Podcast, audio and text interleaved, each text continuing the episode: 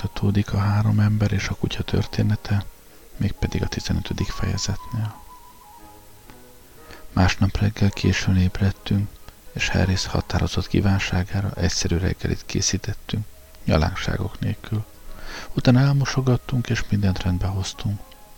Ez a munkánk sohasem szünetelt, és némi magyarázatot adott arra a kérdésre, amelyet már gyakran feltettem magamnak, hogy vajon az az asszony, akinek csak egyetlen háztartást kell vezetnie, mivel tudja az idejét eltölteni. 10 óra körül azzal az elhatározással indultunk útnak, hogy ma nagy távolságot teszünk meg. Elhatároztuk, hogy a vontatás után a változatosság kedvéért evezni fogunk. Harris szerint az lesz a helyes munkamegosztás, ha George meg én nevezünk, ő megkormányoz. Egyáltalán nem rokon szenveztem ezzel a gondolattal, Harris sokkal észszerűbb gondolkodásra tett volna a tanúságot, ha azt ajánlja, hogy ők dolgozzanak George-sal, és hadd pihenjek én egy keveset. Úgy láttam, több munkát végeztem ez alatt a kirándulás alatt, mint amennyinek méltányosan rám kellene esnie, és kezdtem a dolgot a szívemre venni. Általában mindig azt hiszem, hogy többet dolgozom, mint kellene. Nem arról van szó, mintha kifogásom volna a munka ellen. Szeretem én a munkát. Valósággal el vagyok tőle ragadtatva. Képes vagyok leülni és órákon átnézni. Szeretem, ha otthon tarthatom magamnál a feldolgozni valót, csak nem megszakad a szívem, ha arra gondolok, hogy egyszer mégis meg kell válnom tőle. Sosem adhatsz nekem túlságosan sok dolgot, csak nem szenvedélyemmé vált a munka kuporgatása. A dolgozószobám már is annyira tele van vele, hogy alig van benne egy tenyérnyi szabad hely. Nem sokára ki kell bővítetnem a lakásomat. Nagy gonddal őrzöm a munkámat. Némelyik otthoni munkám már évek óta van nálam, de még egy tolvonást sem tettem rajta. Nagy büszkeséggel szoktam nézegetni, leveszem a polcról, és letörlöm róla a port. Nincsen senki, aki a munkáját jobban megőrizné, mint én. De bárhogy is sóvárgok a munka után, mégis szeretek méltányos lenni. Nem kérek belőle többet, mint amennyi jár. És ehhez a munkához kérés nélkül jutottam. Legalább nekem ez a véleményem, és ez bánt. George szerint nem kell ezen annyit töprengeni, szerinte csak az én túlságos lelkiismeretességem kelti fel bennem azt a félelmet, hogy több a dolgom, mint amennyi megillet. De valójában felét sem dolgozom annak, amennyit kellene. Remélem, ez csak azért mondja, hogy megvigasztaljon. Különben mindig azt tapasztaltam, hogy a folyó mindenkinek az örök eszméje, hogy mindent egyedül végez. Harris is azt a megjegyzést tette, hogy csak ő dolgozik, és George is, meg én is mindent áthárítunk rá. Másfelől George nevetségesnek tartotta, hogy Harris egyebet se tesz, csak eszik és alszik, és határozottan meg volt győződve, hogy ő, mármint George, végzette minden említésre méltó dolgot. Kijelentette, hogy sohasem vett még részt kiránduláson olyan restársasággal, mint Harris meg én. Ez nagyon tetszett Harrisnek. Képzeld, még George beszél munkáról, pedig már egy fél órai munkába is belehal. Ugyan láttad már valaha George-ot dolgozni, fordult hozzám. Egy véleményem voltam vele, hogy sohasem láttam, legalábbis mióta útnak indultunk, nem. Csak arra vagyok kíváncsi, hogyan ítélheted ezt meg éppen te, vágott vissza George Harrisnek. Akárhova legyek, az út felét át nem aludtad. Ugyan kilátta Harrist ébren az étkezés idején kívül. Az igazság arra késztetett, hogy George mellé állja. Harris már kezdettől fogva nagyon keveset jelentett a csónak számára, már ami a segítséget illeti. Minden esetre többet dolgoztam, mint az öreg Jerome, adta vissza Harris a kölcsönt.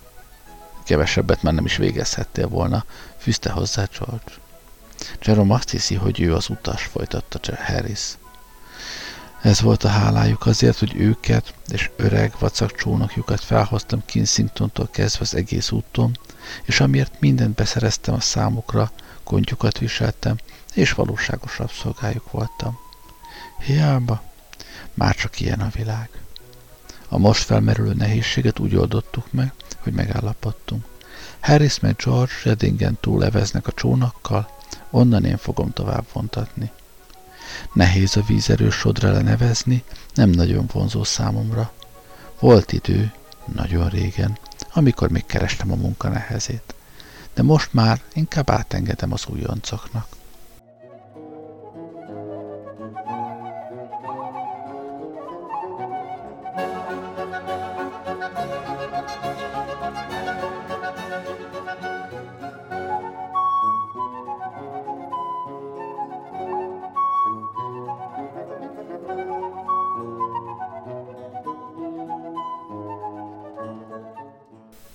Észrevettem, hogy a legtöbb régi vízi ember ugyanígy visszavonul minden olyan alkalommal, amikor erősen kell evezni.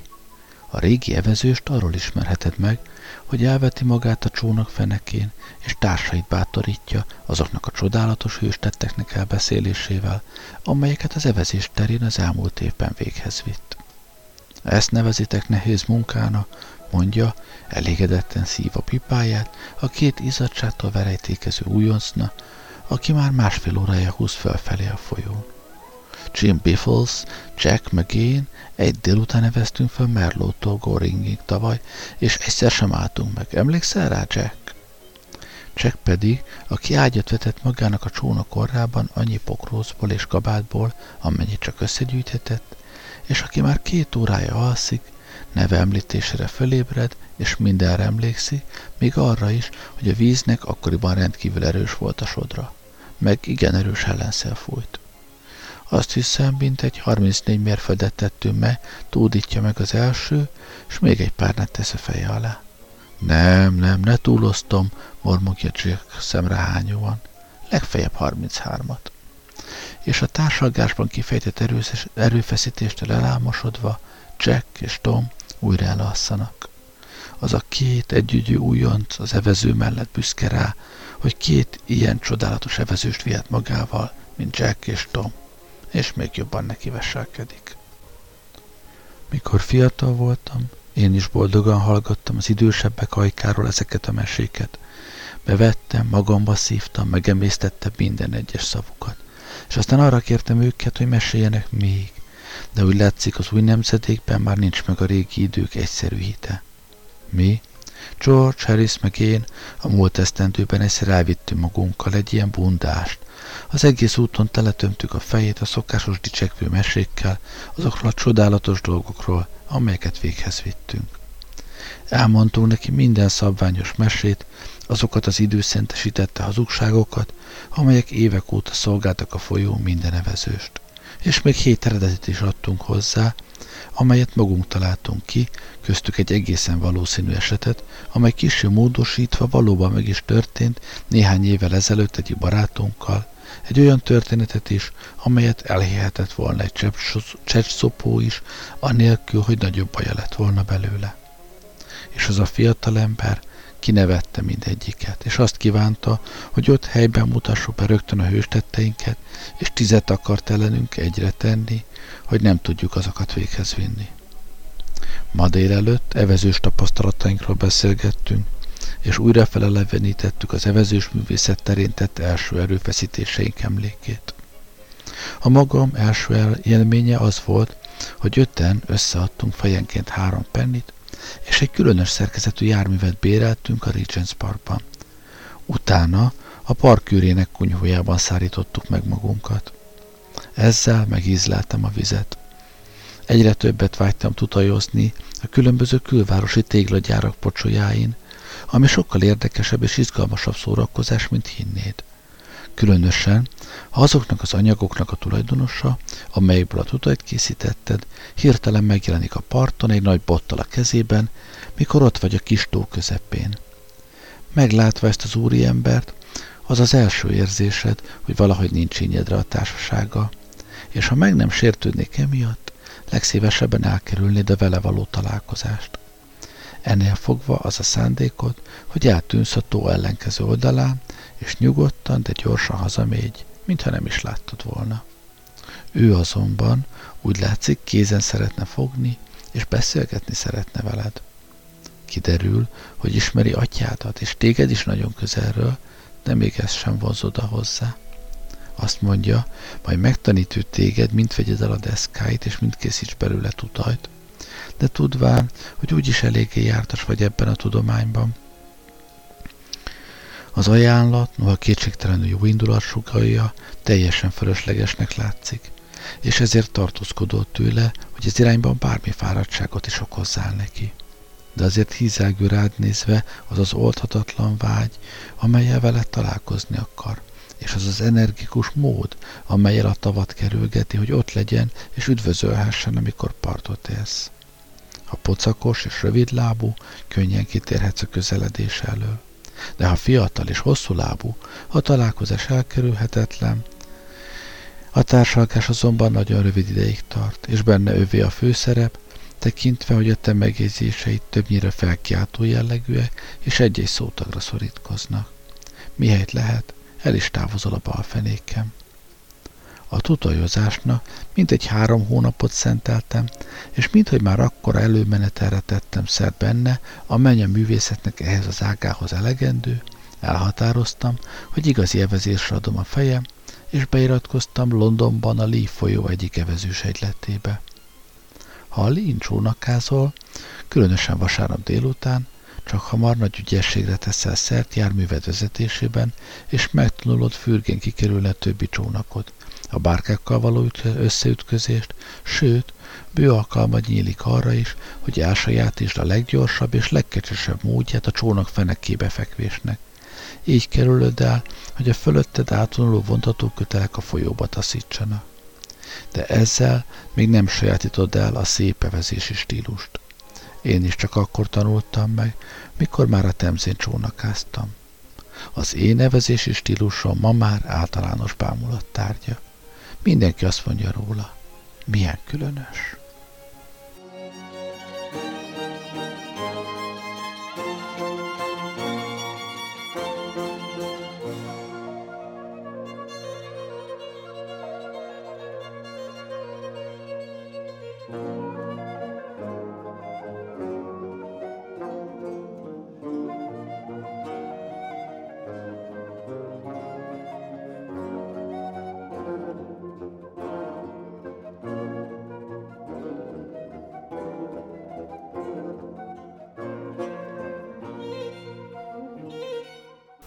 George 16 éves koráig közelébe sem ment a víznek. Akkor ő és 8 hasonlókorú úriember testületileg Q-ba ment egy szombati napon azzal a céllal, hogy a csónakot bérelne és eleveznek Richmondba meg vissza. Egyikük, egy hosszú hajú ifjú, aki Joskinsnak hívta, a Hyde Park szerpentin taván már csónakázott egyszer-kétszer, azt mondta nekik, hogy nagyszerű mulatság az evezés. A tengerár elég rohamosan vonult lefelé, amikor a kikötőbe érte, a folyón pedig erős szél fújt. De ez egyáltalán nem zavarta őket, és nekiindultak, hogy csónakot válasszanak maguknak. Egy 8 evezős vitorlás versenycsónak állt ott a kikötőben, és éppen ez nyerte meg a tetszésüket. Azt mondták, ezt szeretnénk, kérem. A csónakmester nem volt ott, csak az inasa. A fiú igyekezett a vitorlás iránt való hevületeket csillapítani, és megmutatott nekik 2-3 kényelmes családi kiránduló csónakot. De ezek egyáltalán nem feleltek meg neki, azt tartották, a vitorlásban mutatnak majd a legjobban. Így aztán az inas vízre eresztette, majd átvette tőlük a kabátjukat, és elkészítette az üléseket. Azt indítványozta, hogy George, aki már akkoriban is a legnehezebb volt a társaságban, legyen a 4-es számú evezős. George nagyon boldog volt, hogy ő a 4-es, és készségesen belépett a 8-as helyére és leült, háttal a csónak farána. Végül is a helyére tették, és aztán követték a többiek. Egy különösen ideges fiút tettek meg kormányosnak, akinek Joskins elmagyarázta a kormányzás elveit. Maga Joskins volt az 1-es. A többinek megmondta, hogy a dolog nagyon egyszerű, nem kell egyebet tenniük, csak azt, amit ő. Amikor elkészültek, a fiú elővette egy szigonyt és eltaszította a csónakot. Ami ezután következett, az George nem tudja apróra leírni. Csak zavarosan emlékszik, hogy rögtön az indulás után hatalmas ütést kapott a hátára az 5-ös evezőjének lapátjától, és ugyanakkor, mint egy varázsütésre eltűnt alul az ülés. Ott csücsült a csónak fenekén a deszkán. Azt is észrevette, hogy a 2-es ugyanabban a pillanatban a hátán fekszik, lábával az égnek, mintha szélütés érte volna. A QE híd alatt a középső ívnél, óránként 8 mérföldes sebességgel haladtak át. Joskins volt az egyetlen, aki még evezett. George visszaketmergett a helyére, igyekezett neki segíteni, de amint az evezőjét belemártotta a vízbe, a legnagyobb meglepetésére eltűnt a csónak alatt, és még őt is csak nem magával rántotta. Erre a kormányos mind a két zsineget beledobta a vízbe, és könnyekre fakadt. Hogy miként jutottak vissza, az George sohasem tudta meg, de éppen 40 percükbe került. Ekkor már nagy tömeg nézte a Huey hídról a mulatságot, élénk érdeklődést tanúsítva, és a legkülönbözőbb tanácsokat kiáltva feléjük.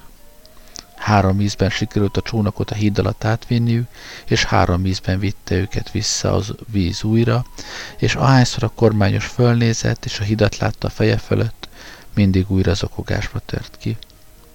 George megvallotta, hogy aznap délután maga sem hitte, hogy csak ugyan jó evezős válik belőle valaha.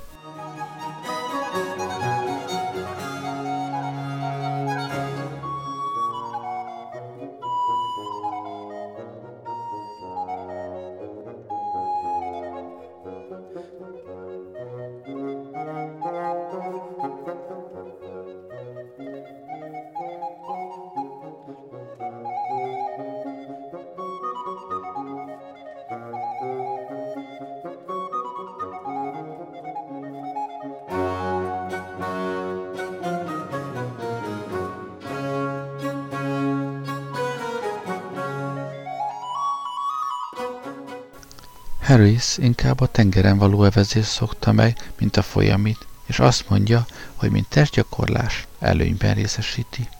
Én nem. Emlékszem rá, hogy múlt nyáron béreltem egy kis csónakot Eastbourne-ben.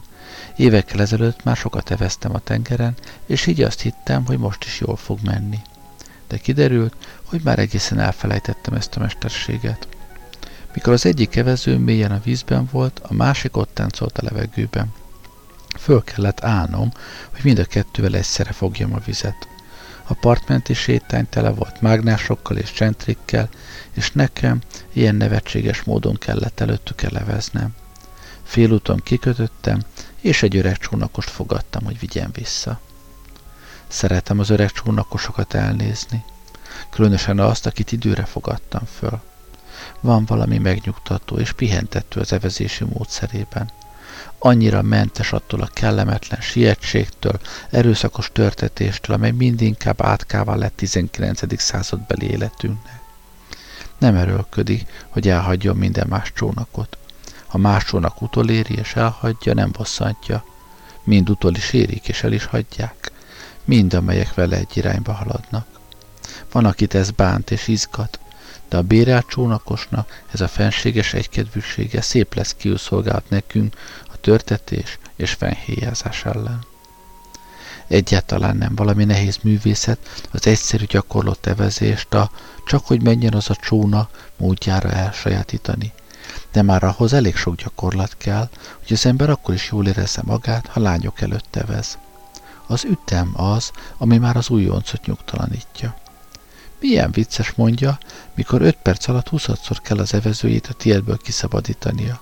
Ha egyedül vagyok, egészen másképp megy a dolog.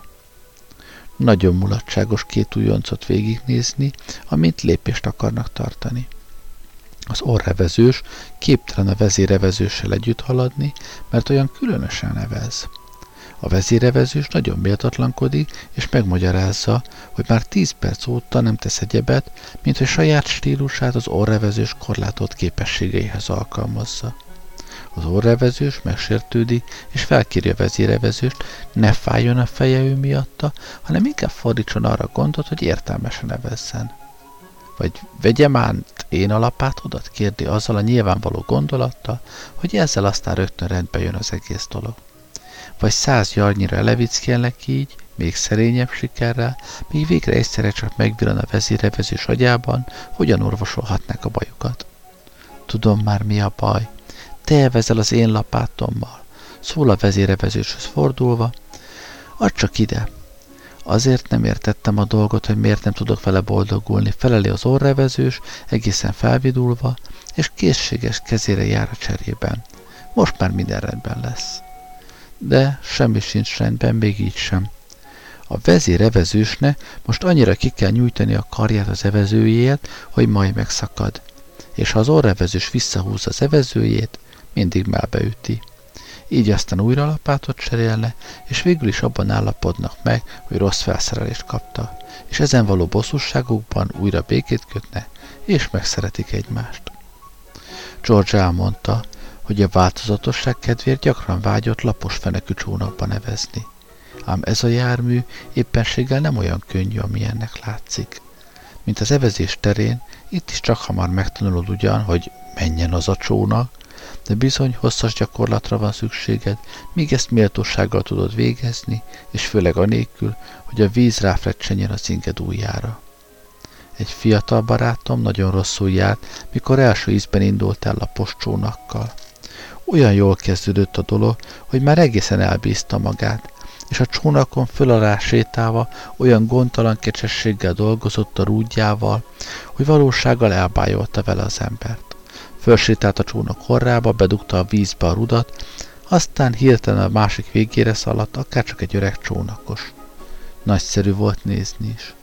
És nagyszerűen ment is volna a dolog, ha szerencsétlenségére a partmenti tájat nézegetve nem tesz éppen egy lépéssel többet a kelleténél, és le nem sétál a csónakról. A rúd ott állt, feszesen a sárba nyomva, ő meg ott lógott rajta, és közben a csónakot elsodorta a víz. Méltóság teljesnek alig ha mondható helyzetbe került. A parton egy utcagyerek rögtön oda kiáltott egy ott csavargó pajtásának: "Siess, te egy igazi majom úszik itt a rúdon!" Nem mehettem segítségére, mert szerencsétlenségére nem voltunk olyan előrelátók, hogy tartalékrudat hoztunk volna magunkkal. Nem tehettem egyebet, leültem és néztem. Sosem felejtem el arcát, amint a rúd merülni kezdett. Határozottan elgondolkodónak látszott. Figyeltem, mi szép lassan merült a vízbe, és mi szomorúan és vizesen mászik ki belőle. Nem tehettem róla, de nevetnem kellett, olyan mulatságos figura volt. Egy ideig csak mulattam rajta, de aztán egyszerre eszembe jutott, hogy ha jól meggondolom, nagyon kevés okom van a nevetésre, hiszen most itt vagyok egyedül egy csónakon, rúd nélkül, és a folyó szabadon sodor be a közepébe, talán éppen egy vízfogó felé. Nagyon méltatlankodtam magamban, hogy a fiú így lelépett a csónakról, és egyszerűen elpályázott onnan. Legalább a rudat hagyta volna ott. Egy negyed mérföldnyire sodródhattam le a csónakkal, mikor a folyó közepén egy lehorgonyzott halászcsónakot vettem észre, amelyben két öreg halász ült. Látták, hogy nekik tartok, és elkezdtek kiáltozni, hogy térjek ki útjukból. "Nem tudok", kiáltottam vissza. "Legalább próbálja meg", felelték. Mikor közelebb értem hozzájuk, megmagyaráztam a dolgot, mire elfogták a csónakomat és kölcsönadtak egy rudat. A vízfogó már csak 50 yarddal volt alattam. Szerencsé, hogy előbb találkoztam a halászokkal. Mikor először indultam útnak lapos fenekű csónakon, 3 barátom társaságában voltam. Meg akartak tanítani, mint kell a rúddal bánni. Otthonról nem indulhattunk mindegyszerre, és ezért azt mondtam, hogy majd előbb lemegyek én, és előkerítem a csónakot, s amíg odaérne, addig egyet fordulok vele, és gyakorolok. Aznap délután nem volt szabad csóna, így aztán nem tettem egyebet, mint hogy leültem a partra, a folyót figyelve, és barátaimat várva. Alig üldögéltem ott egy rövid ideig, mikor a figyelmemet egy olyan ember vonta magára a vizen, aki, mint meglepődve vettem észre, szakasztott olyan dreszt és sapkát viselt, mint én. Szemmel láthatólag újonc volt a lapos fenekű csónak kezelése terén. Az ember sohasem tudhatta előre, mi fog történni, ha a rudat belesüllyeszti a vízbe.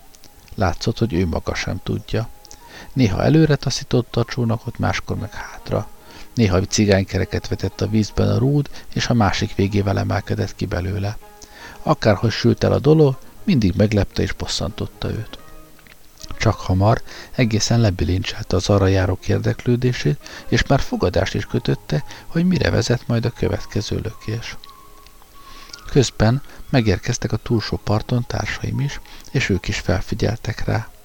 Háttal volt nekik, és így csak a dresszét meg a sapkáját láthatták. Ebből rögtön arra következtettek, hogy én vagyok, az ő szeretett társuk, aki ilyen mutatványokat végzett, és határtalanul elkezdték bosszantani. A tévedésükre nem jöttem rá rögtön, és nagy gorombaságnak tartottam, hogy így viselkednek egy idegennel. Mielőtt azonban még megszólalhattam és szemrehányást tehettem volna neki, rájöttem a dolog magyarázatára, és elbújtam egy fa mögé.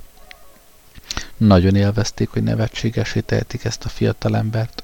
Jó 5 percig egyebet sem tettek, mint durván odakiáltottak neki, kinevették, gúnyolták és ingerelték. Élceket faragtak rá, régieket, meg újakat, elmondták neki mindazokat, amelyek a mi társaságunkban rég elkoptak már, de neki bizonyára teljesen érthetetlenek voltak. Mikor aztán már nem állhatta tovább csipkelődésüket, feléjük fordult, és akkor meglátták az arcát. Örömmel tapasztaltam, volt bennük még annyi jó érzés, hogy legalább ostoba képet vágtak hozzá. Kimagyarázkodta, hogy azt hitték ismerősük, s remélik nem tételezi fel róluk, hogy bárkivel kikezdenéne, ha csak nem jó pajtásuk az illető. Ehhez mentségükre is szolgált. Harris mesélt egy esetet, amely Boulogne-ban fürdés közben történt vele. Éppen ott úszkált a part közelében, mikor valaki a nyakánál fogva hátulról hirtelen megragadt és lenyomta a vízbe. Minden erejéből kapálózni kezdett, de akárki volt is, akinek a kezébe került, egy Herkules erejével dicsekedhetett, és Harris minden ellenkezése hiába való volt. Abba hagyta a rúgtolózást, és már ünnepélyesebb dolgokra kezdett gondolni, mikor végre eleresztették. Amint újra ura volt szabadságának, körülnézett, hogy ki akar gyilkosa lenni. Amaz ott állt mellette, szívből kacagva, de abban a pillanatban, ahogy Harris arcát meglátta, visszahőkölt és nagyon megijedt. Igazán bocsánatot kérek, hebegte zavartan, de egyik barátommal tévesztettem össze. Harris azt gondolta, milyen szerencse, hogy nem egyik rokonának nézte, mert akkor bizonyára belefullasztotta volna a vízbe.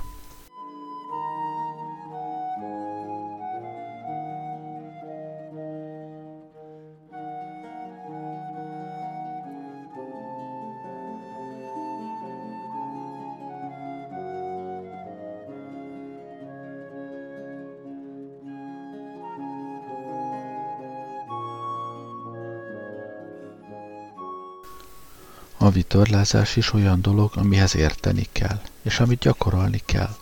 Habár gyerekkoromban nem így gondolkoztam. Olyan természetes dolognak tartottam, mint a labdajátékot. Volt egy barátom, aki ugyanígy gondolkozott, és egy szeles napon elhatároztuk, hogy megpróbálkozunk vele. Éppen Jarmoszban voltunk, és azt terveztük, hogy kirándulást teszünk föl a Jár folyón. Vitorlást béreltünk a híd mellett, és elindultunk. Elég szeles ma az idő, szólt utánunk a csónakmester, amikor a parttól eltávolodtunk. Jobb lesz a vitorlát egy kis összebb húzni, és a széllel egyenesen szembefordulni, ha elhagyják a kanyarulatot. Megígértük, hogy nem felejtjük el a tanácsát, és vidáman búcsút intettünk neki, aztán azon tűnődtünk, hogy is kell szél ellen fordulni, és hogyan kell a vitorlát összevonni. Addig eveztünk, míg el nem tűnt a város a szemünk elől, és aztán a szép, tágas víz ott állt előttünk. A szél meg úgy süvített, hogy már valóságos orkán volt. Úgy éreztük, eljött az ideje, hogy megkezdjük műveleteinket. Hector, azt hiszem így hívták barátomat, tovább bevezett, amíg én ki nem göngyölítettem a vitorlát. Bonyolult feladat volt, de végre is elkészültem vele. Csak azt a kérdést kellett eldönteni, melyik a felső vége. Természetes ösztönünknél fogva persze az alját vettük a tetejéne, és nekiálltunk, hogy fordítva erősítsük fel. De elég sok időbe telt, míg fel tudtuk vonni, akár így, akár úgy. Úgy látszik, a vitorla azt hitte, hogy temetést játszunk, és én vagyok a holttest, ő meg a szemfödél. Mikor rájött, hogy nem erről van szó, nagyot ütött a létszel a fejemre, és többé semmire sem volt kapható. Nedvesítsd meg, szólt Hector, dobd ki a csónakból, és nedvesítsd meg. Azt magyarázta, hogy a hajósok mindig megszokták a vitorlát nedvesíteni, mielőtt fölteszik. Így aztán beáztattam a vízbe, de ezzel csak rontottam a dolgom. Az sem kellemes, ha egy száraz vitorla tapad oda a lábadhoz és csavarodik rá a fejedre. De ha méghozzá a víz csak úgy csurog róla, az már mégiscsak nagy bosszúság. Végül aztán egyesült erővel felvontuk. Odaerősítettük, nem egészen pontosan fordítva, inkább kissé feltén, és oda kötöztük az árbóchoz a hajókötéllel, amelyet erre a célra ketté vágtunk. Egyszerűen csak tényként közlöm, hogy a csónak nem borult fel. Hogy miért nem borult fel, annak képtelen vagyok bármilyen okát is adni. Azóta gyakran gondoltam erre az esetre, de sohasem sikerült kielégítő magyarázatot találni rá. Ez az eredmény valószínűleg a világ minden jelenségében mutatkozó, természetes makadságban leli magyarázatát.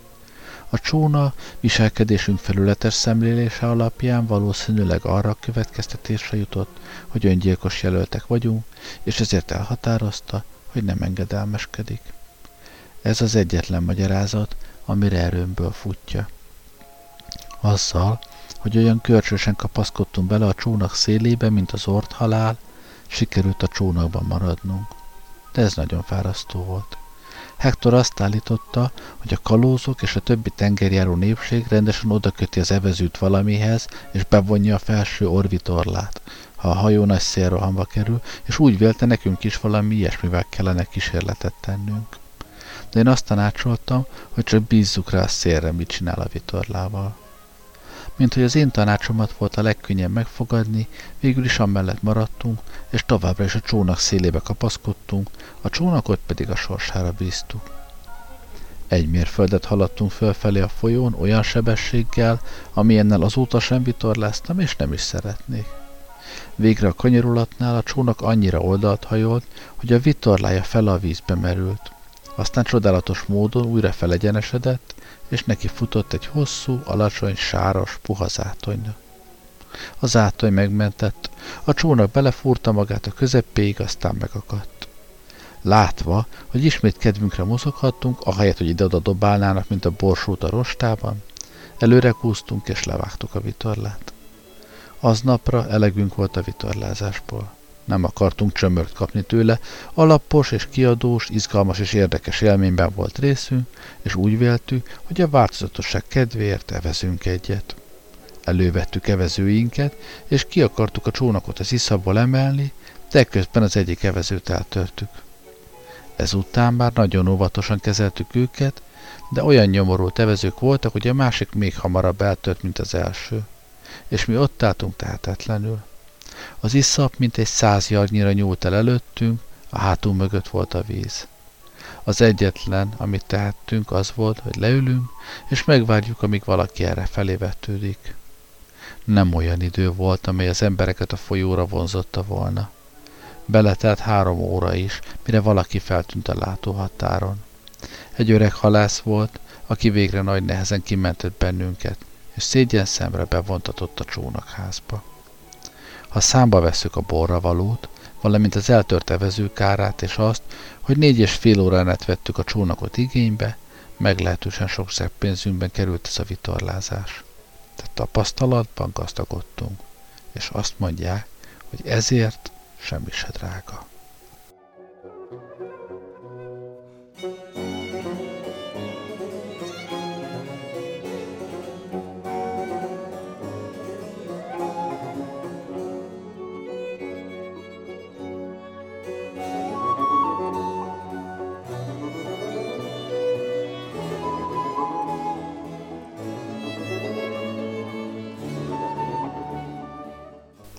XVI. Fejezet.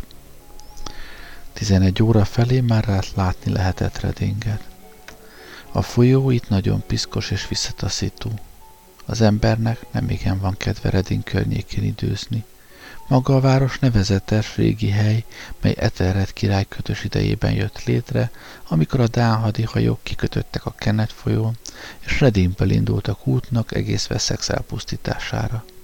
Itt ütközött meg velük Ethelred, az öccse, Alfred, azzal a munkamegosztással, hogy Ethelred imádkozott, Alfred harcolt. Redding később úgy látszik, igen alkalmas helynek látszott arra, hogy oda meneküljön, akinek Londonban forró kezdett lenni a lába alatt a talaj. Az országgyűlés rendesen Reddingbe szaladt, valahányszor dögvész ütött ki Westminsterben. 1625-ben még az igazságszolgáltatás is követte, és minden tárgyalást Reddingben tartottak meg. Nem is lehetett olyan rossz, hogy néha napján egy kis közepes pestist dúlt Londonban, s ezáltal az ottaniak megszabadultak a jogászoktól meg a honegyáktól. Az alkotmányos küzdelem idején Essex gróf ostrom alá vette Readinget, 400 év múlva pedig az orániai herceg futamította meg itt Jakab király csapatait. Első Henrik is Readingben nyugszik, abban a benedekrendi apátságban, amelyet ő alapított, és amelynek romjai még ma is láthatók. Ugyanabban az apátságban esküdött örök hűséget a nagy Joan of Gaunt, Lady Blanche-nak. A readingi zsilipnél egy motorcsónakkal találkoztunk, amely néhány barátomé volt, s ők felvontattak minket körülbelül 1 mérföldnyire Stratlytől. Nagy élvezet, ha az embert motoros vontatja. Jobban szeretem, mint az evezést, még szebb is lehetett volna az utunk, ha egy csomó nyomorult kis csónak nem lábatlankodik folyton a motoros útjában. Hogy el ne üssük őket, minduntalan lassítanunk kellett, sőt gyakran meg is kellett állnunk. Valóban, a legnagyobb mértékben bosszantó az a mód, ahogy ezek az evezős csónakok a folyón az embernek a motorcsónakja előtt lábatlankodnak. Ideje volna véget vetni ennek a gyakorlatnak. Ráadásul még gyalázatosan arcátlanok is. Sipolhatsz, hogy a kazánod majd felrobban, míg egy kissé sietni méltóztatnak. Ha tőlem függene, legszívesebben elütnék egyet-kettőt, hogy valamennyinek jó leckét adjak. Valamivel Reading fölött a folyó ismét nagyon megszépül. Tylehurstnél elcsúfítja ugyan a vasút, de Mapledurhamtől föl Chitleeig ismét csodaszép. A Mapledurhami Gillip fölött Hardwick House mellett haladtunk el, ahol első Károly szokott kuglizni. Pangbourne környékét, ahol a csinos, eredeti hattyúkocsma áll, épp úgy ismerik a tárlatok látogatói, mint a falu lakosai. Barátai motorcsónakja éppen a barlang előtt oldott el minket magától, és Harris azt akarta velem elhitetni, hogy most rajtam az evezés sora. Teljes félreértés. Reggel úgy beszéltük meg, hogy a csónakot Readingen túl 3 mérföldnyire viszem föl. Nos, hát itt vagyunk 10 mérfölddel Reading fölött. Kétségtelen, hogy most rajtuk a sor. Mégsem sikerült a dolgot sem George, sem Harris előtt helyesen megvilágítanom, így aztán, hogy a további vitának elejét vegyem, nekiálltam evezni.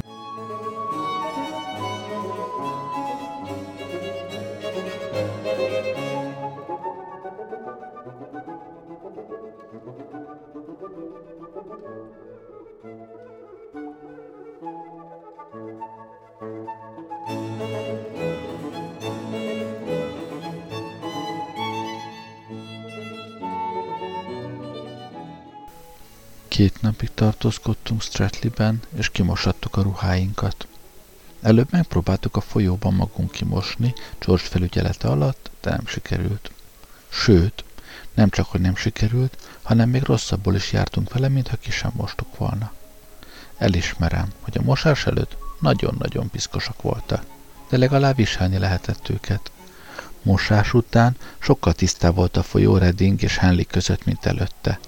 Mindazt a piszkot, ami Reading és Henley között a folyóban volt, összegyűjtöttük, belemostuk és belegyúrtuk ruháinkba.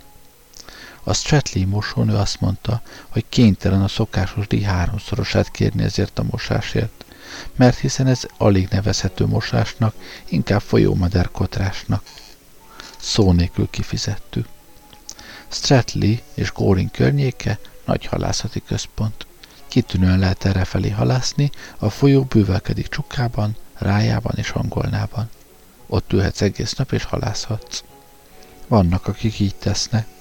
Halat azonban sohasem fognak. Sohasem láttam senkit, aki a Temze felső folyásán valamit is fogott volna, kivéve cigányhalat és döglött macskát, de hát persze ennek semmi köze a halászathoz. A helybeli halászati útmutató egy szóval sem említi, hogy ott fogni is lehet valamit. Mindössze annyit mond, hogy ez a helység jó halászóállomás, és abból, amit ezen a környéken láttam, hajlandó is vagyok ezt az állítást megerősíteni. Nincs még egy olyan hely a világon, ahol többet vagy hosszabb időn át halászhatnál, mint itt. Vannak olyan halászok, akik idejönnek, és naphosszat halásznak. És vannak olyanok is, akik egy álló hónapon át halásznak. Halászhatsz akár egy esztendeig is, Az eredmény akkor is ugyanaz. A temzei horgász útmutatója azt mondja, hogy törpecsukka és sügér szintén kapható itt, de ebben a horgász útmutató téved. Lehet, hogy van itt csuka és sügér, sőt, tudom is, hogy van. Láthatod őket egész rajóban, ha ott sétálsz a part mentén. Oda jönnek a parthoz tátott szájjal, és félig kiszállnak a vízből, hogy kétszer sültet dob nekik. Ha pedig fürdesz, köré gyűlnek és utadba állnak és bosszantanak. De nem kaphatók a horogra semmivel, még gilisztával sem. Én magam nem vagyok valami kitűnő halász. Valaha meglehetős figyelmet szenteltem ennek a szórakozásnak, és azt hittem, elég szép haladást teszek benne. Az öreg halászok azt mondták, sohasem fogom sokra vinni, és azt tanácsolták, hagyjam abba. Nagyon jól vettem ki a horgot, és elég értelmes is vagyok, sőt, megvan hozzá a kellő alkati tunyaságom is. De határozottan állították, hogy sohasem lesz belőlem igazi halász. Nincs meg hozzá a kellő képzelő tehetségem. Azt mondták, hogy mint költő, vagy rémregényíró, vagy riporter, vagy más ilyesmiként talán vihetem valamire. De hogy elismert temzei halász váljék belőlem, ahhoz több képzelő tehetségre, több találékonyságra lenne szükségem, mint amennyivel rendelkezem. Sokan azt hiszik, hogy a jó halásznak egyéb sem kell, mint hogy folyékonyan és pirulás nélkül tudjon hazudni. De ez tévedés. A tiszta kitalálás mit sem ér, erre akármelyik kezdő képes. Az aprólékos részletezésben, a valószínűség árnyalatének megszépítésében, az igazmondás gondos, majdnem pedáns látszatában rejlik az, amiről a tapasztalt horgászt megismerheted. Azt akárki elmondhatja, hogy 15 tucat sügért fogtam tegnap, vagy múlt hétfőn egy 18 fontos fenékjáró küllőt fogtam, az orrától a farkáig 3 láb volt a hossza. Az ilyesmihez sem művészet, sem ügyesség nem kell. Arra valahogy szerencséd volt, ennyi az egész. Nem, a hozzáértő halász megveti azt, aki így mond el egy hazugságot. Az ő módszere egymagában valóságos tudomány. Nyugodtan belép a szobába, a kalapját a fején tartja, a legkényelmesebb székbe telepszik, rágyűjt egy pipájára, és hallgatásba merül. Tűri, hogy az újoncok egy ideig hencegjenek, és aztán, mikor pillanatnyi csönd támad, kiveszi szájából a pipát, és kivervén belőle a hamut megjegyzi. Kedden este olyan fogásom volt, amivel nemigen dicsekedhetem. Ugye miért, kérdik? Mert nem hiszem, hogy akadna, aki elhinné, feleli az öreg nyugodtan, s csöpp keserűség sincs a hangjában, aztán újra megtömi a pipáját, majd 3 dl skót viszkit kér behűtve. Erre némi szünet áll be, mert senki sem érzi magát feljogosít, vagy ellent mondjon az öreg úrnak. Így aztán biztatás nélkül a maga jó szántával kell folytatnia. Nem, folytatják gondolkodva, magam sem hinném, akárki beszélne is el nekem. De mégiscsak megtörtént. Egész délután ott ültem, és semmit sem fogtam a világon, kivéve egy-néhány tucat ráját és vagy 20 törpecsukát, és már éppen abba akartam hagyni, mint olyan időtöltést, amely nem fizetődik ki, amikor a zsineg erősen megrándult. Azt hittem, megint valami hitvány halacska, és ki akartam a vízbe húzni. Akasszanak föl, ha meg tudom a botot mozdítani. Egy fél órámba került, teljes fél órámba, uram, hogy azt a halat partra húzzam, és folyton azt hittem, hogy rögtön elszakad a zsinegem. Végre kihúztam, és mit gondolnak, mi volt? Egy tok. Egy 40 fontos tok. Horoggal, uram. Önök jogosan lepődnek meg rajta. Pincér, kérek még 3 dl kótot. Aztán elmondja, mind bámulta meg mindenki, aki csak látta, mit szólt hozzá a felesége, mikor hazaért, és mind félekedett felőle Joe Buggles. Megkérdeztem egyszer egy folyómenti vendéglőstől, vajon nem untatja őt néha, ha halászok elbeszéléseit kell hallgatnia. De ő így felelt. Nem, uram, most már nem. Eleinte egy kissé bosszantott, de Istenem, most már én is, meg a feleségem is egész nap ezt hallgatjuk. Már megszoktuk, uram, már megszoktuk. Ismertem egyszer egy fiatal embert, aki nagyon lelkiismeretes fiú volt, és mikor léggyel kezdett horgászni, elhatározta, hogy sosem túlozza a fogásait, legfeljebb 25%-kal. Ha 40 halat fogok, így szólt, azt fogom mondani, hogy 50-et fogtam, és így tovább. De ennél többet nem fog hazudni, mert hazudni bűn. De ez a 25%-os terv egyáltalán nem vált be. Sosem vehette hasznát, a legtöbb, amit egy nap fogott, 3 hal volt, és 3-hoz a 25%-ot nem adhatta hozzá, legalábbis halban nem. Így aztán 33,1%-ra emelte a százalékot, ami viszont nagyon kényelmetlen volt olyankor, amikor csak 1-2 fogott. Így aztán, hogy egyszerűsítse a dolgot, feltette magában, hogy megkétszerezi a tényleges eredményt. Néhány hónapig ki is tartott elhatározása mellett, de aztán elégedetlenkedni kezdett. Senki sem hitt neki, mert csak duplázott. Nem bíztak a szavában az embere, mert mérsékletessége a többi horgásszal szemben hátrányos helyzetbe hozta. Mikor 3 cigány halat fogott, és azt mesélte, hogy 6-ot fogott, ideges féltékenység fogta el, midőn hallgatnia kellett valakit, akiről tudta, hogy csak 1 fogott, de azt beszélte, hogy 2 tucatot vitte aznap haza. Így aztán végérvényesen arra az eredményre jutott, s ehhez azóta tartja magát nagy buzgósággal, hogy minden halat, amelyet fog, 10-nek számít, és a számítást 10-nél kezdi. Például, ha semmit sem fog, azt mondja, hogy 10-et vitt haza. Az ő rendszerével 10-nél sohasem foghat el kevesebbet, ez volt az alap. Ha csak ugyan fogott véletlenül egy halat, 20-at mondott, míg 2 hal 30-nak, 3 40-nek számított, és így tovább. Egyszerű és jól bevált rendszer. Az utóbbi időben már többször is volt szó róla, hogy a Horgász Szövetség bevezeti.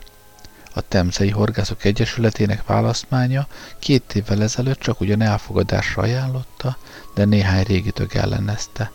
Azt mondta, jobb lenne, ha minden hal 20-nak számítana. Ha van egy szabad estéd a folyón, ajánlom, tekints be egy falusi kis kocsmába, és ülj le a söntésben. Bizonyosra veheted, hogy találkozol 1-2 horgásszal, aki grogját szürcsöli, és elbeszél egy fél óra alatt neked néhány olyan halásztörténetet, amelytől egy hónapig csikar a gyomrod.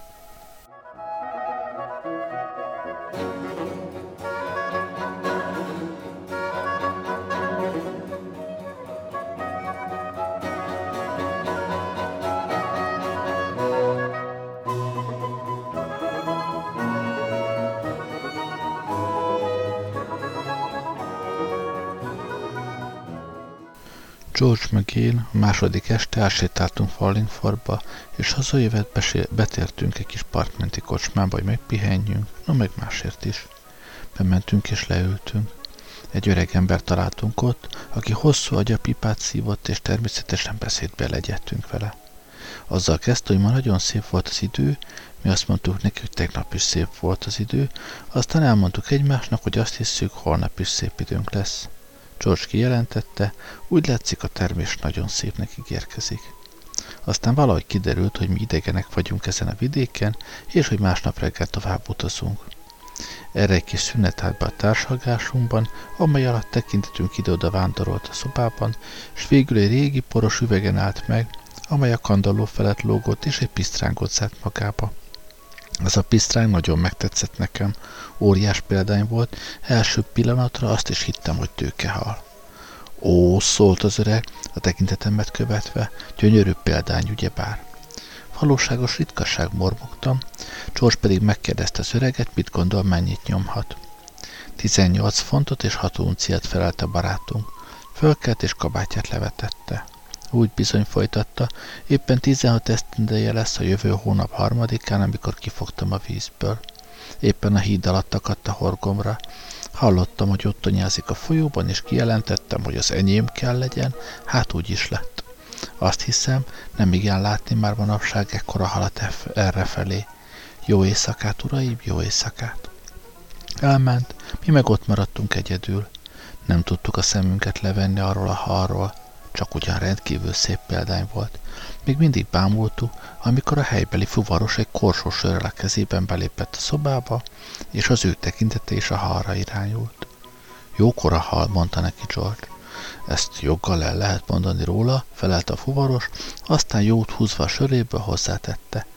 Talán nem is voltak még itt, amikor kifogták. Nem, mondtuk, mi nem vagyunk ide valósia. Hogy is lehettek volna akkor jelen? Csak nem 5 esztendeje már, hogy azt a pisztrángot fogtam. Ó, hát maga fogta? Én bizony, uram, felelte a nyájas öreg bácsi. Éppen a silip alatt fogtam, legalábbis az akkori silip alatt, egy péntek délután. És az a legfurcsább, hogy légyel fogtam. Csukára indultam, szavamra mondom, eszembe sem jutott a pisztráng, amikor a sineken végén megláttam ezt a szörnyeteget, csoda, hogy meg nem ütöttök utána, amikor megláttam. Láthatják, hogy 26 fontos. Jó éjszakát, urak, jó éjszakát! 5 perc múlva egy harmadik ember jött be, és elmondta, hogy ő fogta egy kora reggel cigány hallal a horgán. Mikor elment, egy hóbortos, fontoskodó középkorú egyén lépett be, és ült le az ablak mellé. Egy darabig egyikünk sem szólt egy szót sem, végül is George szólalt meg a jövevényhez fordulva. Bocsánatot kérem, remélem megengedő, hogy ezen a környéken idegen létünkre megkérdezzük, hogyan fogta azt a pisztrángot ott fenn. Ki mondta meg önöknek, hogy én fogtam, hangzott a meglepett válasz. Azt feleltük, hogy nem hallottuk senkitől sem, de valami ösztönszerű érzés azt súgta, hogy ő volt a szerencsés horgász. Nagyon különös dolog, nagyon különös, válaszolta nevetve a hóbortos idegen, mert pontosan el is találták, én fogtam. De hogy így eltalálják, szavamra nagyon különös. Aztán elmondta, hogy fél órájába került, míg kifogta a vízből, és hogy beletört a botja. Mikor hazaért, gondosan megmérte, a mérleg 34 fontot mutatott. Ő is elment, és mikor eltávozott, bejött hozzánk a kocsmáros. Elmondtuk neki, hányféle történetet hallottunk a pisztrángjáról, amin ő kitűnően mulatott, és mi vele. Még ilyet, hogy Jim Bates és Joe Muggles és Mr. Jones és az öreg Billy Monders mind azt hirdetik, hogy ők fogták. Ha, nagyon jó, mondta ez a becsületes öreg ember. Éppen ők az igazi halászok, akik aztán nekem adják, az én szobámban állítják fel, amit ők fogtak. Ha. Aztán elmondta a hal igazi történetét. Azt vettük ki, hogy ő maga fogta hosszú idővel ezelőtt, mikor még fiatal legényke volt, nem valami művészettel vagy ügyeskedéssel, hanem azzal a kiszámíthatatlan szerencsével, amely úgy látszik, mindig ott leselkedik arra a fiúra, aki éppen az iskolát kerüli, az szép, napos délután horgászni indul, egy darab zsineget kötve egy faágának a végére. Azt mondta, hogy a pisztráng megmentette őt a nádpácától, még a tanítója is azt mondta, fölért a 3-as szabállyal, az ismétléssel együtt. Kihívták a szobából, és George meg én újra a halra irányítottuk a tekintetünket. Valóban fölöttébb csodálatra méltó pisztráng volt, minél többet néztük, annál inkább csodáltuk. George-ot annyira érdekelt, hogy felállt egy szék támlájára, hogy jobban megnézhesse. A szék megcsúszott, George vadul a pisztrángos üveg felé kapott, hogy zuhantában megfogódzik, mire az üveg nagy csörömpöléssel lezuhan, s George székestőre esett. Csak nem esett a halnak valami baja, kiáltottam fel, ijedten felugorva. Remélem nem, felelte George, óvatosan felemelkedve és körülnézve. Pedig összetört. Ott feküdt a pisztráng 1000 darabra törve, 1000-et mondok, de lehet, hogy csak 500 volt, nem számoltam meg. Különös és megmagyarázhatatlan eset, hogy egy preparált pisztráng olyan apró darabokra törjön. De még milyen különös és érthetetlen lett volna, ha preparált pisztráng lett volna. De nem az volt. Az a pisztráng gipszből volt. Folytatása következik, mára ennyi volt, jó éjszakát kívánok. Köszönöm, hogy velem voltatok ma este, Gerlei rádiózon.